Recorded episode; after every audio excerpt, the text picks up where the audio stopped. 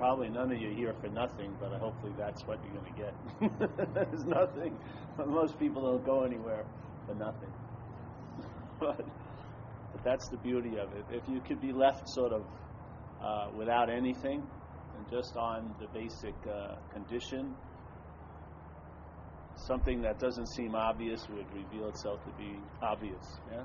There would be a sense of onness, and it's inescapable no matter what you see, if it's something you don't want to see, or you see, or you wish you didn't see, there was always the seeing that brought it about, yeah? In other words, there's a certain prerequisite to what's going on here, which is the onness, or let's say the seeing or the awareness. And most of our attention is on what, what the mind's aware of. Yeah? And that's how it gets a little bit diluted, and you and then the attention and interest strays from from the center, which is the seeing, and gets caught up in the scene. Yeah, and as soon as it gets caught up in the scene, it turns into a in a way a form of looking. You're not seeing anymore. Yeah. There's a one form that most people seem to be under, which is self-centeredness. So that's like a form of mind. So that that form of looking prevents you from the sense of the seeing, yeah? Because the emphasis isn't on the seeing at that point, it's on who, who's looking and what's being looked at, yeah? So there's an event called seeing that includes this, the, the seeming seer and the seeming seen, but the mental attention usually goes to what's seen or the seer. It doesn't really uh, lay on or attend to the seeing. And the seeing is really the, the quote unquote solution to what the dilemma of being the seer and what seeing brings about. Yeah? But see, the seeing is never gone to as the solution because when the seeing is approached by the seer, that ain't the seeing. Yeah? When the seer, when the seeing is approached by the seer, it's been made into, let's say, like an object to the seer, and so, or it's made into something, if you want to call it that. And so, you can't recognize nothing when you see it as something. So you won't even know what you have in a sense because you're attempting to have it. And it, that's a step past the point of being it, yeah? And once you are once the mind takes itself to be this, then it's all about having. Yeah? It can never uh, it already supposes there's a being, which is this, this long lasting, independent, separate entity, and therefore even the idea of being becomes a something to it to have. Yeah? Like I need a little more being in my life. I've got like the idea of wanting to get into the moment more, or believing that you're out of the moment. Yeah. So there's a there's a desire to have the sense of being in the moment. Yet what you are is the moment. Yeah. You are the basic principle of what this moment is, the awareness. So you can never have what you are. So the only way you can suppose to have what you are is by being what you're not. Yeah? So the, the uh, identification with this idea causes a blindness in a way. And there's all the forms of blindness appear to be a form of looking, you know, like Buddhism and Kabbalah and all these forms of Christianity. They're all forms of looking, but they're inherently blind to the seeing. Yeah, because the, it's a set up formula. formula. There's the, the seer and the seen. It's already thrust into subject object. And two is never going to become one. It can't. It can't fit into one. It's too big. Yeah? There's too many of them. So there's two trying to get into one. The, the sense of oneness is when you realize there is no two-ness. Yeah? That's it. So and if in that direction, the having is given up, and then the uh, what you call getting nothing would be the sense of being, yeah, because it's already always been so, but you never were um, attending to it because the mind had already been formatted into subject object, yes. And so the truth now has to be an object to you when you're the subject. We're not trying to find the right object to sort of dwell on. We're just questioning the subjectivity. Yeah? Are you the subjectivity? Are you doing awareness? Is this thing what's aware? is awareness an activity that I am doing, and therefore I cannot do. And therefore, if I'm doing it, I can become really aware, or I can, if I don't do it that much, I'll be really unaware. And that's a feeling that a lot of people travel with, but it's not true because it's based on a fundamental flaw, which is nothing has been made into something. It's separated. It's the mind has taken nothing and made it into two. And now it wants to have the what it believes would be the relief of oneness, but two-ness can't become one. It's just recognizing there's no two-ness. That's the oneness. And it's not having it. Therefore you can't lose it. It's just being. And it's not personal. It's the overriding sense here is onness. It overrides all the who's and all the whats and all the what ifs and the should have. All that stuff is always overridden by onness. Yeah? And I have nothing really to do with it, in a sense, as a you. Yeah? I'm way down the I'm way down the production line from the onness. Yeah?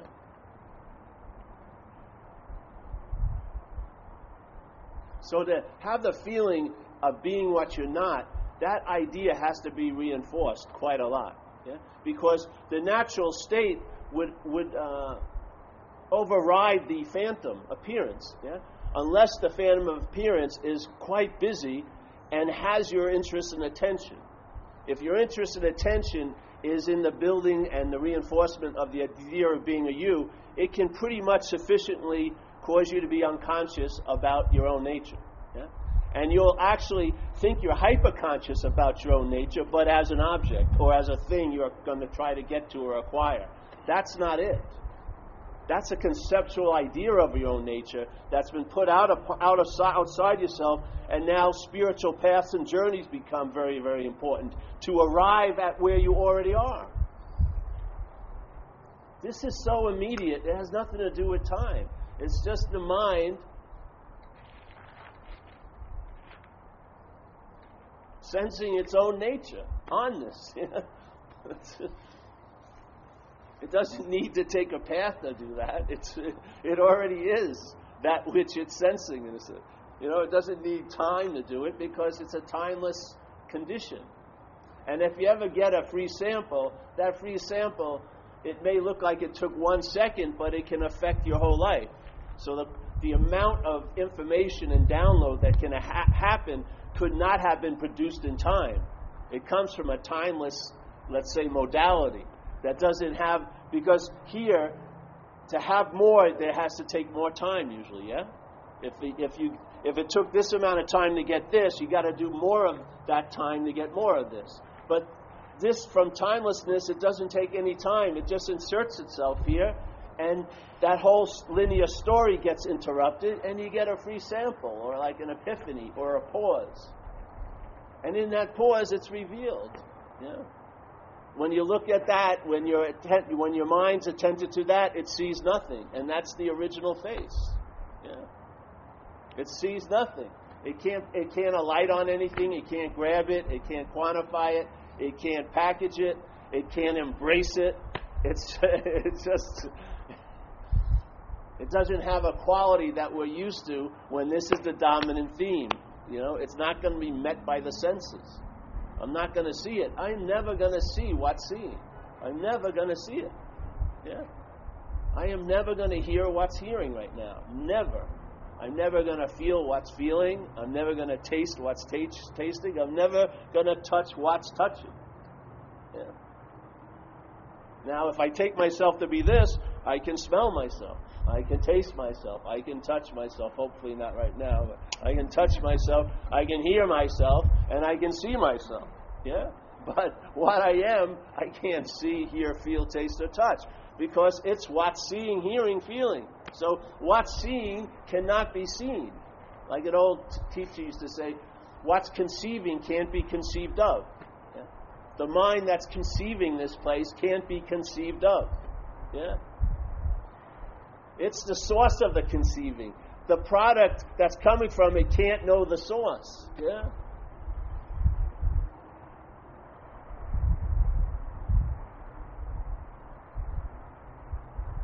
So when you see it as it has nothing to do with you, then whenever the you arises and says, I'm far away from it, or I'm close, or I'm feeling uncomfortable today, and all like that, there's not that, that desire to stick a flag in a certain location and claim this is where I am and this is how I am, is not bought. Your interest and attention does not fuel that little story. It rests in it's what comes out of its own nature, which is nothingness. Yeah. Have you ever seen attention? Have you ever seen interest? Have you? Have you? Do you have a certain amount of interest at home? You know, like in the third drawer of your bed, you know, dresser. I got a large amount of interest. I'm just waiting to put put it into something. No, interest and attention is sort of of nothingness, and so its source is of nothingness. Its source isn't from a thing. Yeah, it's just been there's been a misidentification, and the interest and attention has been wedded to this idea of being a long lasting, independent, separate entity. It's sort of like a form of slavery. So that's why when you don't want to be attentive to the thoughts that are going on, you can't seem to help. Because the, the interest and attention is almost like bloodhounds. If the mind believes that it's a body, that's the scent the interest and attention has. It just goes to everything and it, and it, it's interested in everything that relates to this life as a body. And you're not going to break, you're not going to call off those bloodhounds. Yeah? But if you recognize you're not that, then the interest and attention gets a different scent. And then instead of stopping at things and bouncing back to a thing, it sees, but it only sees a thing in a field of seeing, and then it goes back into what's seeing. Yeah? Instead of this loop of self importance, which is a thing to a thing, a thing to a thing, thousands of things to one thing. Yeah? It goes through and then it, it reinvigorates itself. Yeah? And then you get a sense of bigness or like um, like this, like a sky. Your mind is sort of like sky like. Yeah? It's open, it sees what's appearing in it, but it doesn't take itself to be what's appearing in it, nor does it take itself a thing that those that things those things are appearing to. It just doesn't do it anymore. Even though the thing appears, it doesn't take that appearance to be its nature. And therefore, you have an immunity to what it's trying to produce. The mind, the conditional mind, is trying to produce this story of being a body. there's like relief. Not from anything, just relief. Yeah. It's like a great tonic. It produces an immunity to what ails people. Yeah.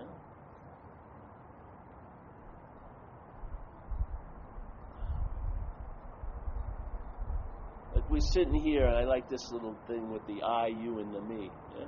So there's the I, and if everyone explain explain what they were doing right now, there would be I'm seeing you. Yeah. So I'm looking. I, I'm seeing you. That would be the that would be the bare description. I'm not giving you a name yet. I'm just I'm seeing you as an object. Yeah. And everyone where they're sitting, they'd have the same experience. I'm seeing you. Wherever they were looking at, if the you could be a chair or the the sky or this this uh, post, but it would be I'm seeing. Yeah. So everyone here is having the same experience in a way. I'm, the I is seeing these yous. Yes? And from this position, I'm seeing, let's say, for the internet, 80 people.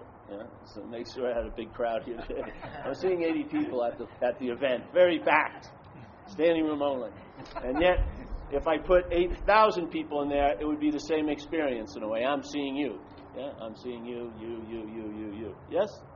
No matter how many times I'm seeing, it would be a you. Okay? Now, everyone's experience from that location is this is a you. Yeah? Very clear.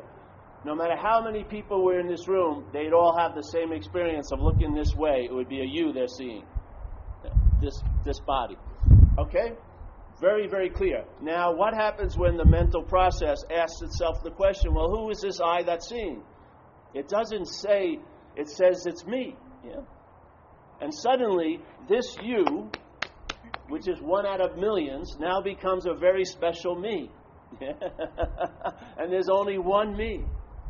No matter how many people call me a you, I don't hold myself as a you. I hold myself as a me. which is the mental process claims the activity of the I, which is conscious contact, weds it with the you, yeah, almost like making a Frankenstein, and now it becomes a living me. Yeah? and I remember when I went into this drug and alcohol program, I didn't go in, you know, like I was visiting, you know. I went in because I had to go in. oh, yeah, I was just visiting two year resident programs at drug and alcohol places. Sounded like a nice vacation. And, and the one I really liked was this place called Delancey Street because they took me, really. And uh, I lived there for two years, yeah, 85 to 87. And uh, I didn't really like them that much, and I didn't like their principles and stuff. And I didn't like the, the president, the lady. But when I left, I had to admit that my life looked a lot better with them running it than it ever did with me running it. Yeah, because when they looked at me, they were very, they were never confused. They saw a you. Yeah, a drug addict, alcoholic, junkie, you. Yeah, and they treated the you perfectly the way it needed to be treated. now the me took a lot of offense about the treatment. Yeah, I thought I was special. I should have an exemption. Don't you understand who I am? yeah, it's me here. Yeah, but when I left, I had to realize and admit that my life looked a lot better with them looking at me as a you than me looking at at this world from a me. Yeah, and I realized the me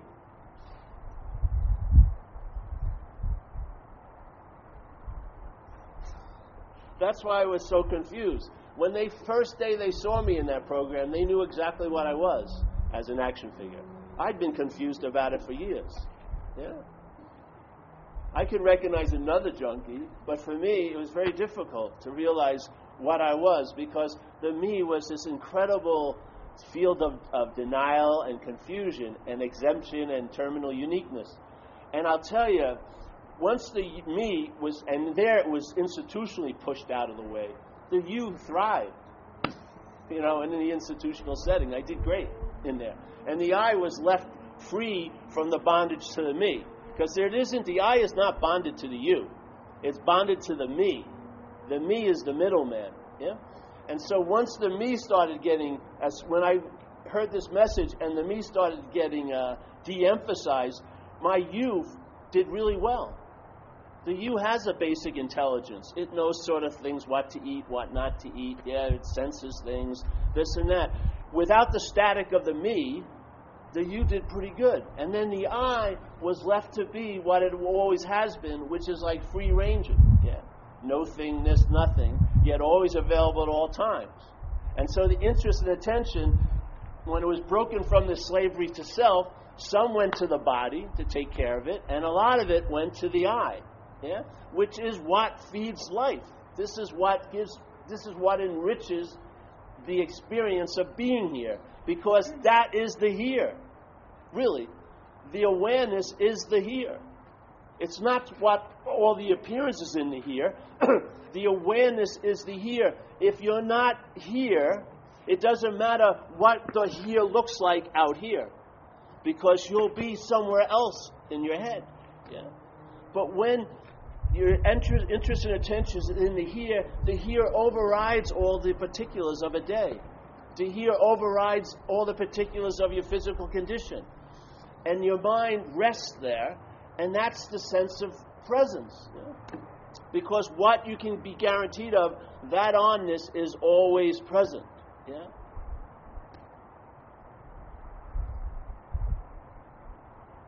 Most people I see the me has 80% of the attention. I'm just making up numbers. And maybe eight, then about 19% goes to the body, and 1% goes to the spirit. But only as something to acquire as the me, to make the me better. Yeah? Really. And so, why? It's so easy to diagnose all the conditions that keep uh, demonstrating themselves here by the basic condition of the interest and attention, where it's resting, where it's lying, yeah? Because that's what illuminates life, is what you're interested and attentive to. Yeah?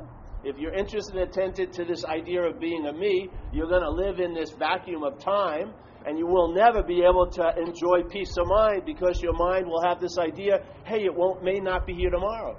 Yeah? Time will take your interest and attention and suck it out of the moment and stretch it into time. Yeah?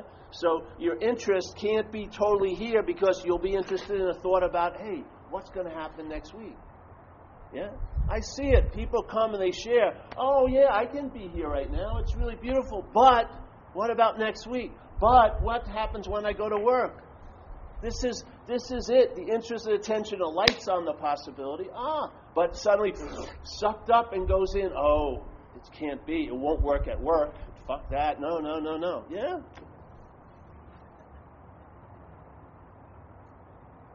To me, is like that vacuum. It sucks up interest and attention and disperses it into time, and then it pictures the body somewhere else at some other time. That's all it does. And then the mind obsesses over it. Yeah obsesses over what this could possibly mean to me there, then, yes? And so we're all, most of us are absorbed. Who knows? The, I notice the mind, when I speak with people, their mind seems to be absorbed in what's not happening.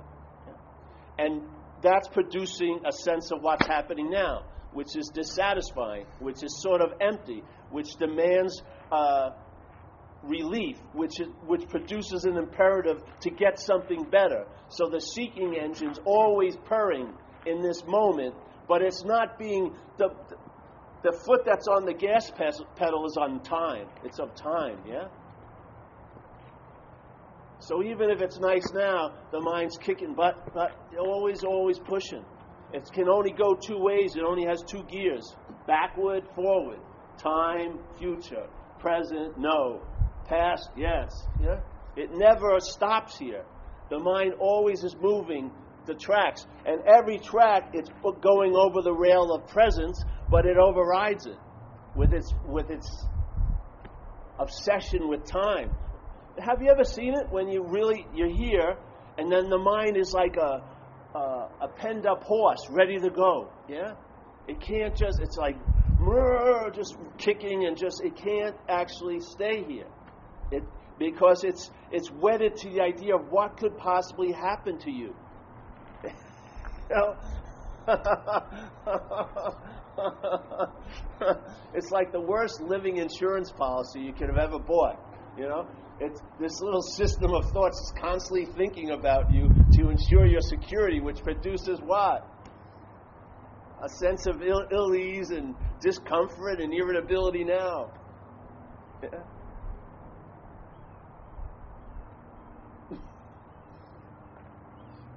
So because we can't be here, we got to make a Saturday really important or the next trip really important. You know, because somehow it's going to take an outside circumstance to sort of rock me into this present moment. Yeah. And usually, once you here you are thinking about that mythical there. By the time you arrive there, it's a here. Yeah. You go to Hawaii, you're worried about here. You're here, you're worried about not going to Hawaii. It just goes on and on and on and on. And the interest and attention just follows it like a car, like a couple of dogs running after a car all day. Why? Because it's taken to be about you as a body.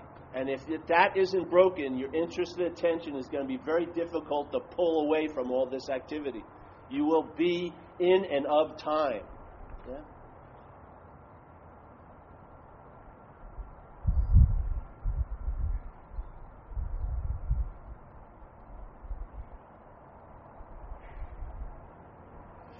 The identification as this produces a real strong sense of time. That's what it does. So it's very difficult to enjoy a moment when it's bookended with a past moment and a future moment. We have too much riding on upon us about what's going to happen to us. The mind's going to run ahead of this, this moment not attend to it and attend to the possibilities about next week or next year or this or that, or go back and compare it with a better moment. There's, if there's no way that activity doesn't get activated when the identification as a, as a self is in place.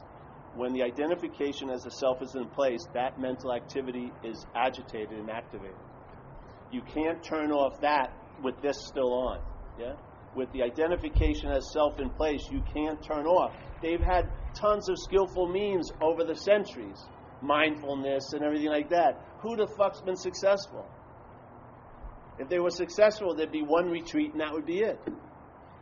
Yeah. You would have heard the message once and that was it. You'd be up by. All right, thank you. Yeah. It's, an, it's they're all businesses now.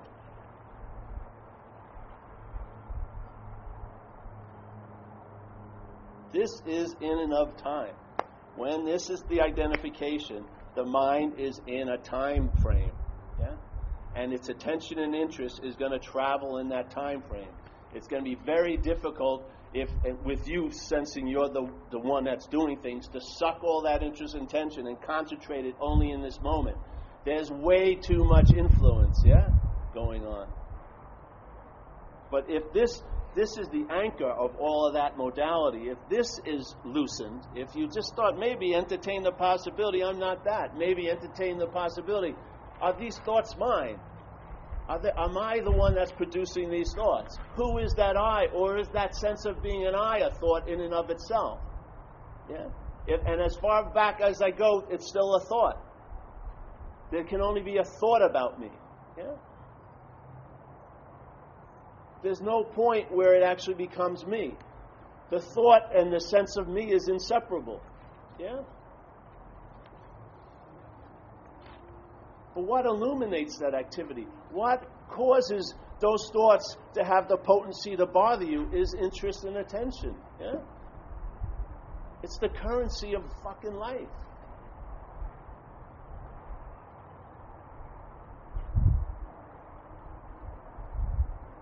if you're not this, and maybe you're a, I don't know what the hell you are, and that doesn't matter, but let's say if you're not this, and the interest and attention is dismissed from this slavery, what does it do? You'll find out. Yeah? Maybe it just disperses, and you'll be amazed what you get interested in at the time you're interested in it. Maybe you'll get amazed of where the attention is. Yeah? And yet there's always a sense of its own source when it's attending to things it doesn't lose its own nature anymore.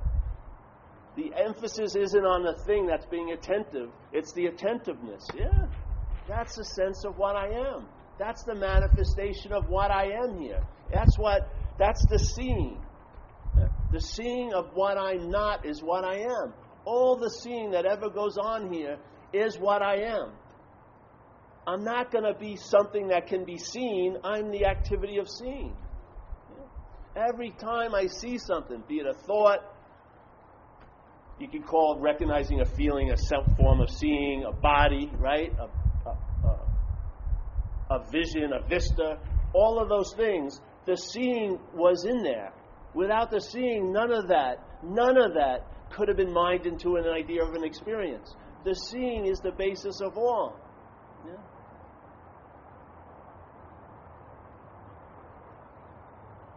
Would a thought drive you crazy if you weren't attending to it? Would a thought have the ability to quote unquote drive you crazy if you weren't attentive to it, if you weren't interested in it? I remember when I do these talks before, no matter what condition I was in, physically, emotionally, or mentally, I do the talk, and for that hour, all the effects of those things would be dismissed because my interest and attention would go somewhere else. Yeah? the thing that was totally pressing on me when I was driving over here, yeah? Like a fly I couldn't swat, yeah? As soon as this uh, situation was presented, there would be none. None. Not one bit of sense of that. Like it never existed because it never did exist. It can only exist in a sense to me with my interest and attention on it, yeah? This message was sufficient to attract my interest and attention, to dismiss all the influences, other things that had to truly that had all this power to truly affect me as this, yeah? Even if it was just for that hour. If something that seems so real wasn't real for an hour, guess what? It ain't real. Yeah.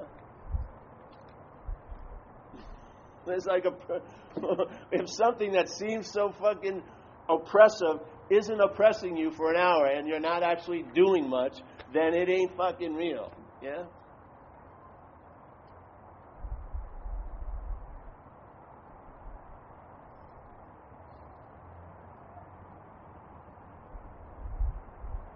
Chew on that one, really. That's a very, you know.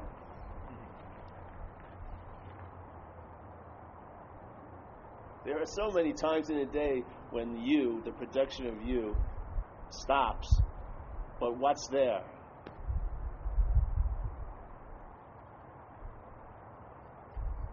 Something continues, yeah?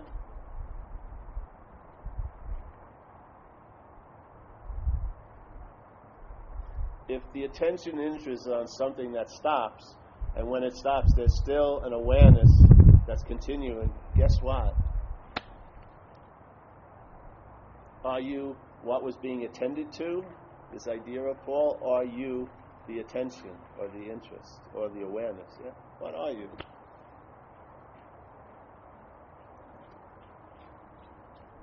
If maybe the position of identification is, let's say, on, at the third point, and yet it's revealed constantly from the first point, if you want to call it a point, then maybe you're that first point. Yeah? Instead of what's revealing, um, all these ideas about me are being revealed, what's bringing about that revelation of the ideas of you? I would say maybe that's what we are, is what's bringing about the revelation, revel, revelations about you. Yeah? You know how when people, oh, I just got a great hit about who I really am. What brought about that seeing of that hit about who they really were? I would say that's what we are. Yeah.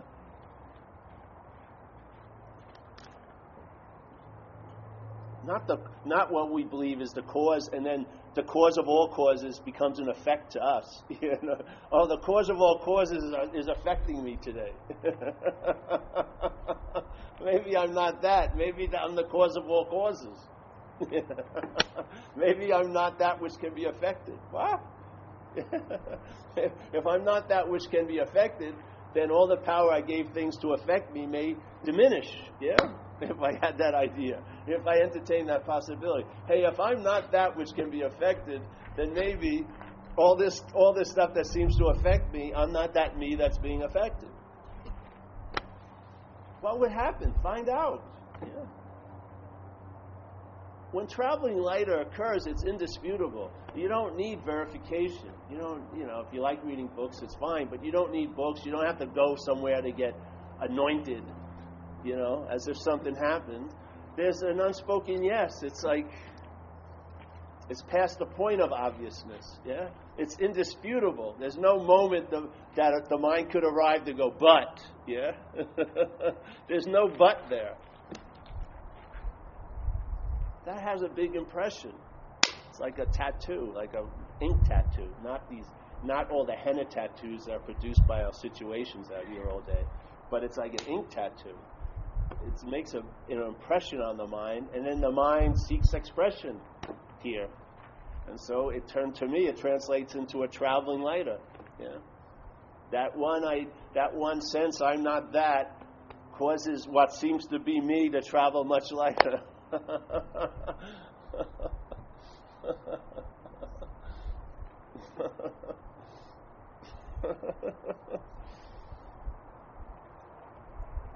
so I'm sure everyone's doing a lot of things to promote well-being, yeah, maybe meditation or stuff. I don't know, but a lot of us have a way of life already. This isn't like a new way of life. This is just an illuminating quality, yeah.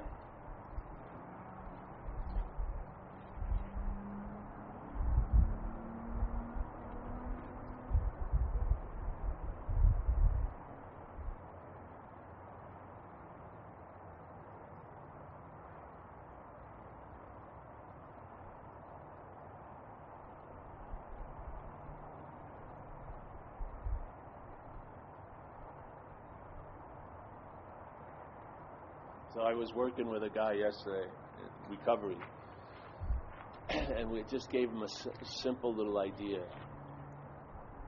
The difference between thought, a thought, and my thought. Yeah? Really simple. If you look at a thought, unless there's the seeing of a thought, and then when the seeing of a thought is translated into a form of looking called, it's my thought. Yeah? The different weight of just one thought yeah? The my adds so much weight to the thought, yeah, when it's coupled with it. I can hear about thoughts from someone else, and those thoughts seem to be driving them crazy, and I can be sitting right next to them, and I don't, it's not contagious. Yeah? I don't pick it up. But, so I have an immunity because it's their thought. But the same thoughts, lined up the exact same way, happening here, held as my thoughts, could have a huge effect on this. Yeah? I have total immunity when it's their thoughts, but if it's my thought, it seems to have a lot, a lot of weight. Yeah? So obviously, it's not the thought that's driving anyone crazy.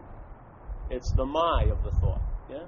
It's not a feeling that's spinning tons of stories about a life unlived. It's the my feeling that initiates that novel. Yeah? It's the my reaction that produces guilt and shame. A reaction doesn't produce guilt and shame. My reaction, my action produces guilt and shame. Yeah? The my is the activity of identification.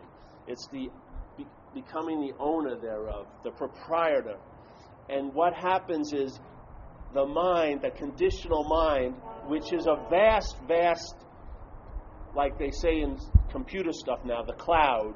The conditional mind has a cloud of its own, full of conditioning and old ideas and beliefs. And what happens is a thought is seen, that's the initial activity, conscious contact, a thought seen, but it's not held that way. It's held as I'm the thinker of it, or it's about me, in a sense, yeah?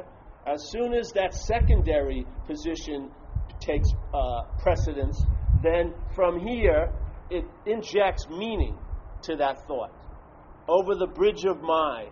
And so now you're accessing that cloud of selfing, or the cloud of self conditioning. And now that thought, which is just a thought arising, is injected with meaning from that. And now that attention from, ah, oh, I'm the thinker of this, opens that thought, and all this meaning comes out. Yeah? The thought would be, let's say, an ounce if you could weigh it. My thought can be 100 pounds. Yeah? You don't know what's going to be downloaded. You don't know what's going to be injected in that thought. One day it's held as yours, it's not a big deal.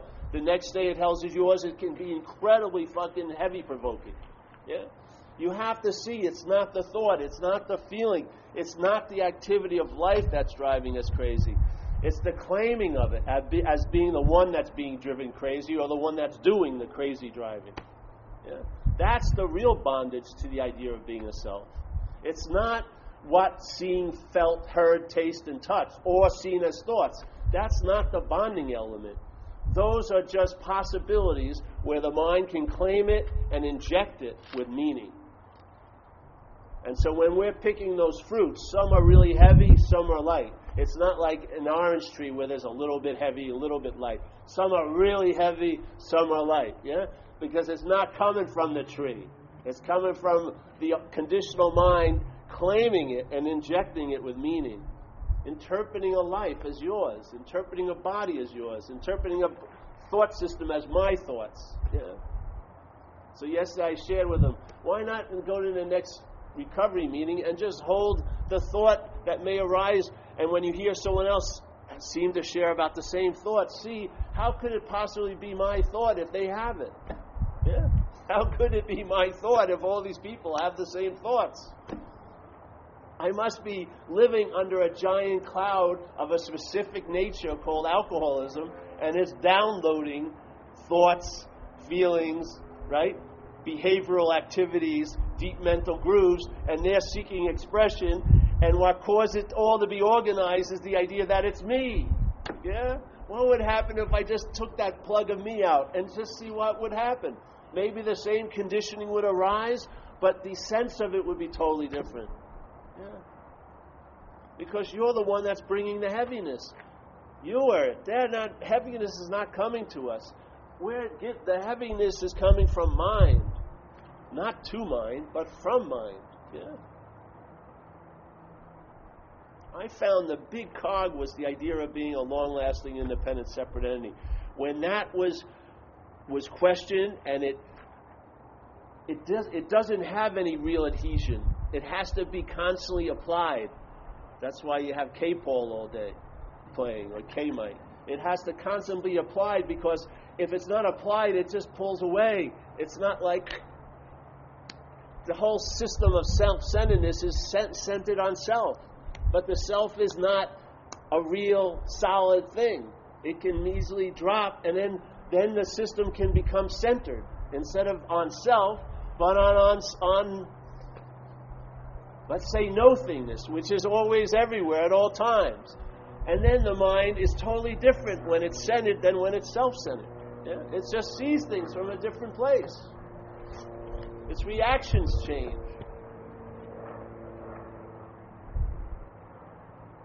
The thought system just gets unattended to.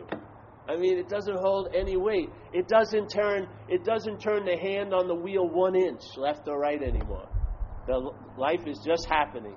It's not happening to me. Yeah, it's just happening. I found it to be really, really, really relieving, you know. If you put it down and then a large amount of relief arises, then you know the diagnosis was correct. You know? Simple as that. You know the problem, the seeming problem, by the solution. From the solution point, there is no problem. That's the real solution. Yeah? There is no problem. But from the problem, it sure seems like there's a problem. So if the problem is seeking a solution, if the solution is ever revealed, the revelation is there is no problem. so what seems to be present is seen as inherently absent, and it only has effects when it's taken to be present, really. It's, a, it's the strength of its effects is the more it's taken to be present.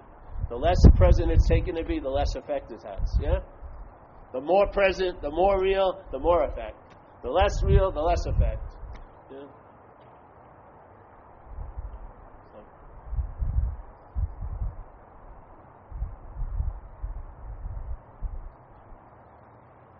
Any questions today?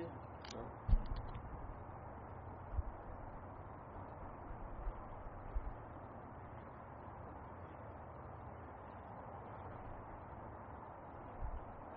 It's very loud here, eh?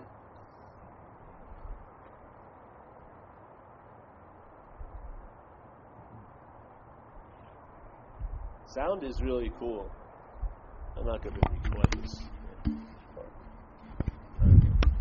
Sound is really cool because when when when there's listening to sound, there's not such a strong center, is there? It's not like when you're seeing. Seeing, it seems like it's you, right? It seems like the camera is located pretty clearly here, you know. So the sense of being, hey, I'm this, you know.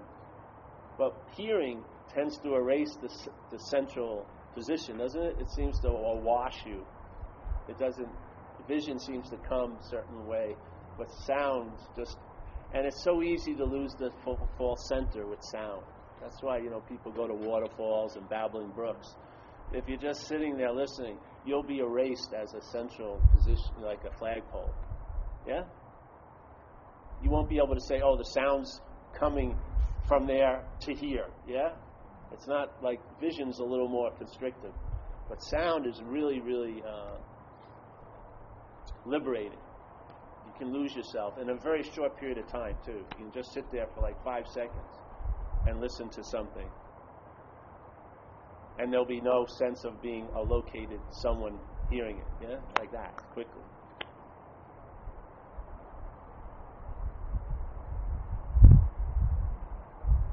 Like it doesn't like hit you, you know what I mean? yeah?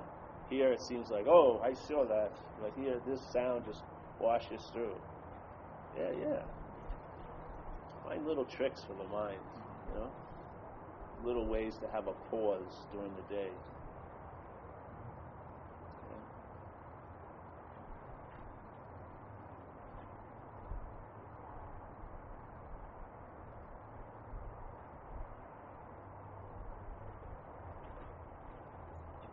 Yeah. What, what's free will? Where does that come from? Where does it come? I, my only thing I say about free will is if you feel like if you feel like you have it, exert it. Do the next right thing.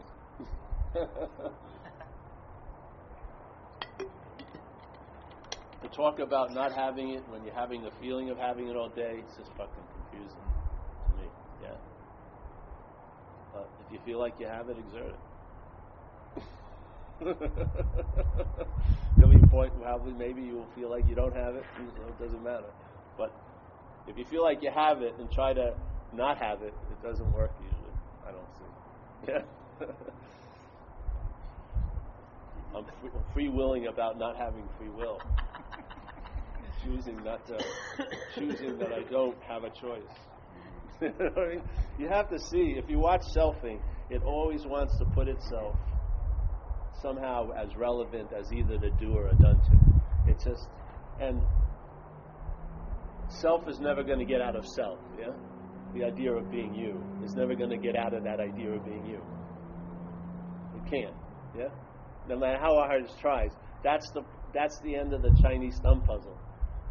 The you can never get out of being the you. I'm telling you, it just can't. And so, self can't get out of getting out. Can't, self can't get out of self. So, self will think, all right, there's a point where I'm going to be out of self, but and it, it, makes little fence posts, sort of like, all right, when this happens, I'll find my authentic self and I'll be out of self. But wherever the idea of you arises, that's the fence post. the idea, the feeling of the you, you know, when there's the taking of being the you that's arising, you're never going to be outside the fence post. Yeah? Self can't get out of self. That's the beauty of it. When this when the attention and interest takes it all the way to the end of the system and realizes, oh, this system is a failed system. Yeah? It's structured. It can't go anywhere. It can't go. It can't go. And then it, it senses it that's a really good uh, sample. Yeah. Because yeah? that happened with me. You always wants to appear to be the one that's getting unyoued. yeah. So I find people are trying to they're trying to have an experience of their own absence, but they want to be there to have it. which is which that's not that's like uh, that's like forbidden territory. It it's not available. you can't have an experience of your own absence. I like it that way because it shuts this. Because you may spend a lot of time, really, the mind will spend a lot of time, you know, uh, fighting that revelation. It will, but uh, there's no way it's going to get out of the feeling of being a you. Yeah. Yeah. See, there's selfing is like a production.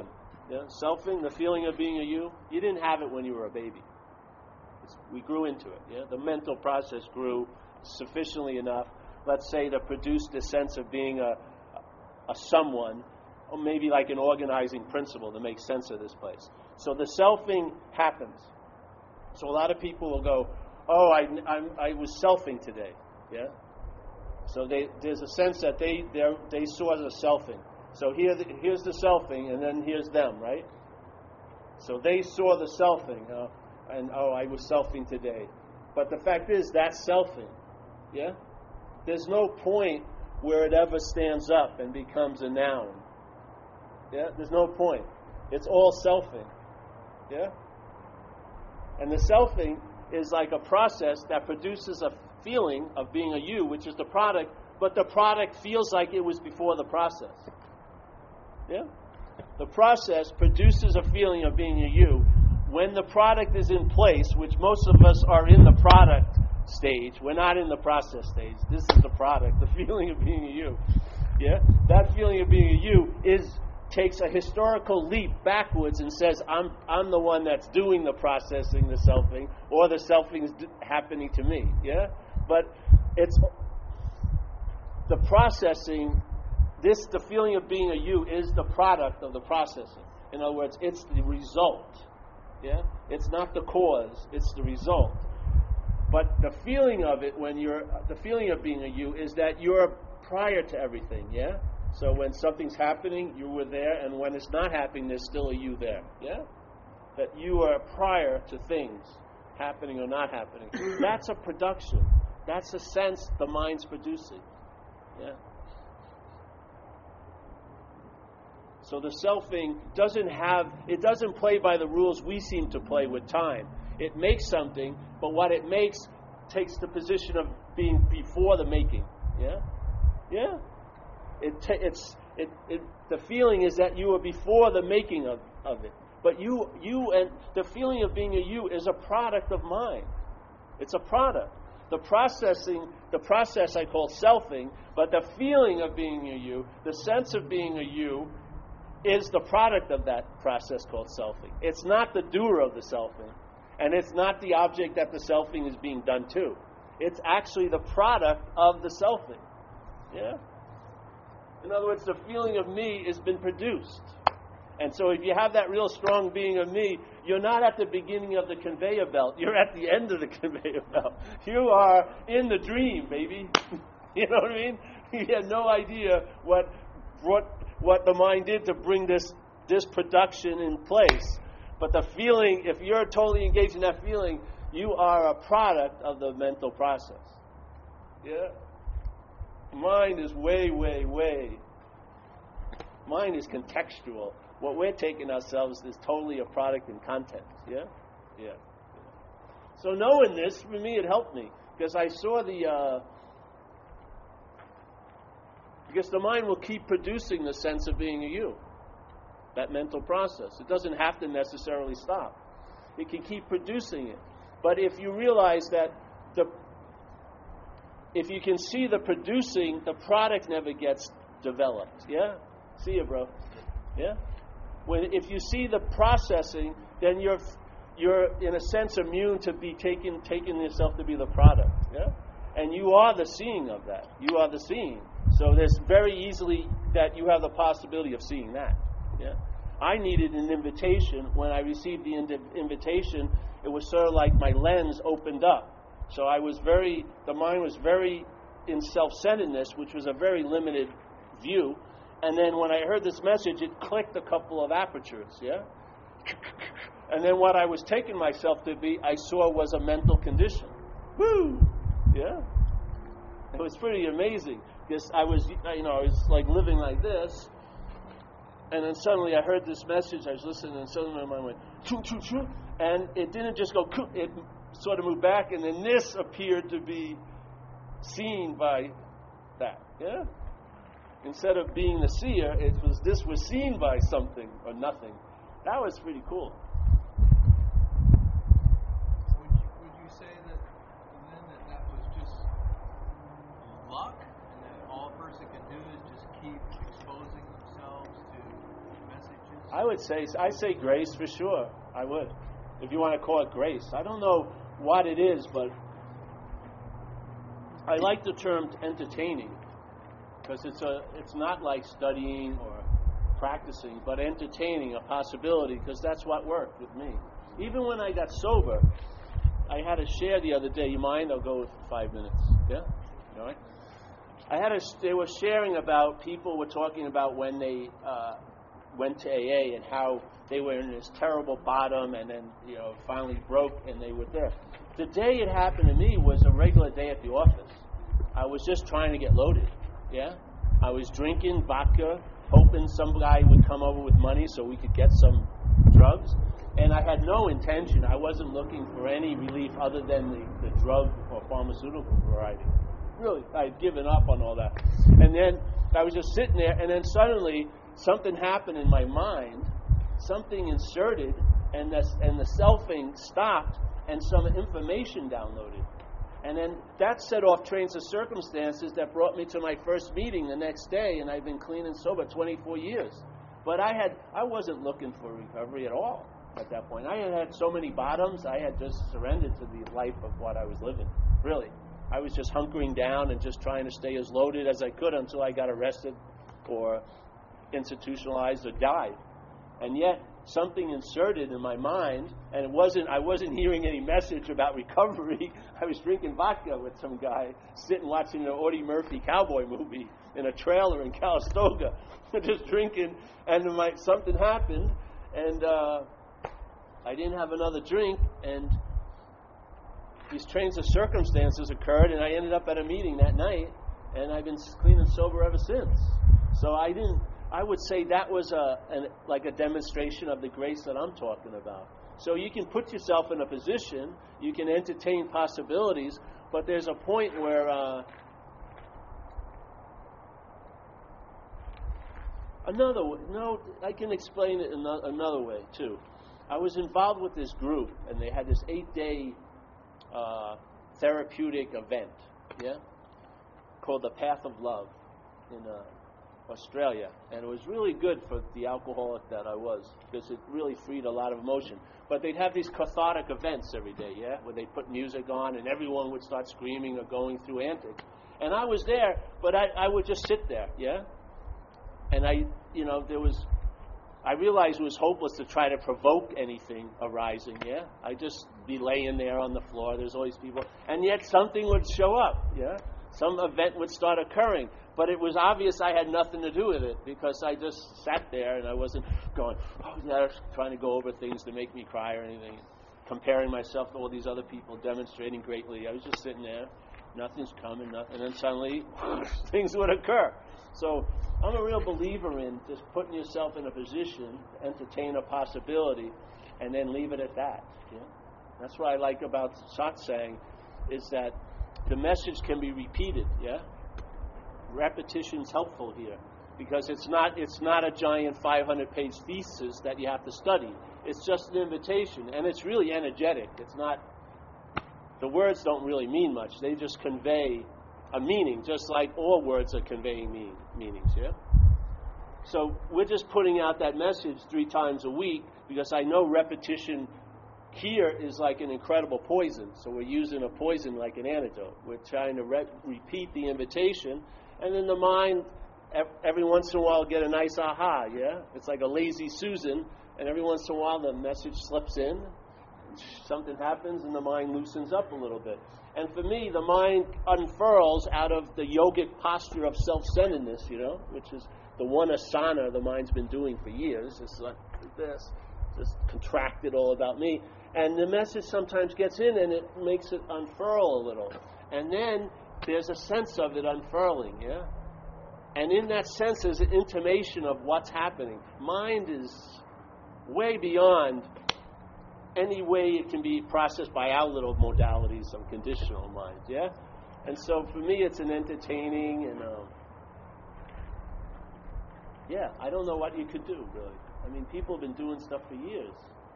Some people have gone to 800 satsangs. They're all over the world. They're meditating like a lot, a lot of times. Some people, it's something snaps, other people it doesn't. So it's obviously not produced by the process. The one that's entertaining the process is the dominant influence. Just like in physics, the biggest influence of any experiment is the observer of it. So the biggest influence of a path is the one who's on the path. Yeah, I'd say. So I have no idea. But then again, it's not something that has to happen because it's already so. Yeah.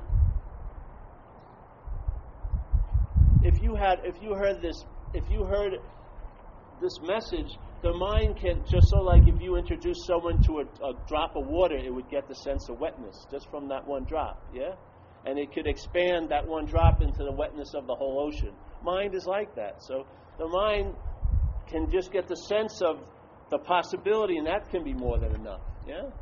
Because there are absolutes. And some of the absolutes is that what you are can never become what it isn't. Yeah? It can there can be an appearance, but it can never actually become. So you and I are never going to lose our innate quality of mind, no matter what happens here or doesn't happen here. Yeah. So in a sense, it's very uh, freeing because if you really don't have anything you could possibly do, that's very liberating. Yeah? You can really put down the whole rock of the system of mind. And you may find out you're already that which you've been working towards entertaining, you know? Yeah. And if you don't, you're still only that. So it really doesn't freaking matter. seriously. And that really flips the conditional mind out because its whole drive is relevance. When it's shown to have absolutely no effect, that's its that's its that's its death knell. That's its death uh, toll right there because it wants relevance. It wants to have it wants to be able to affect and be affected. Yeah. when it has nothing to do with what it truly is, it's wonderful. sayende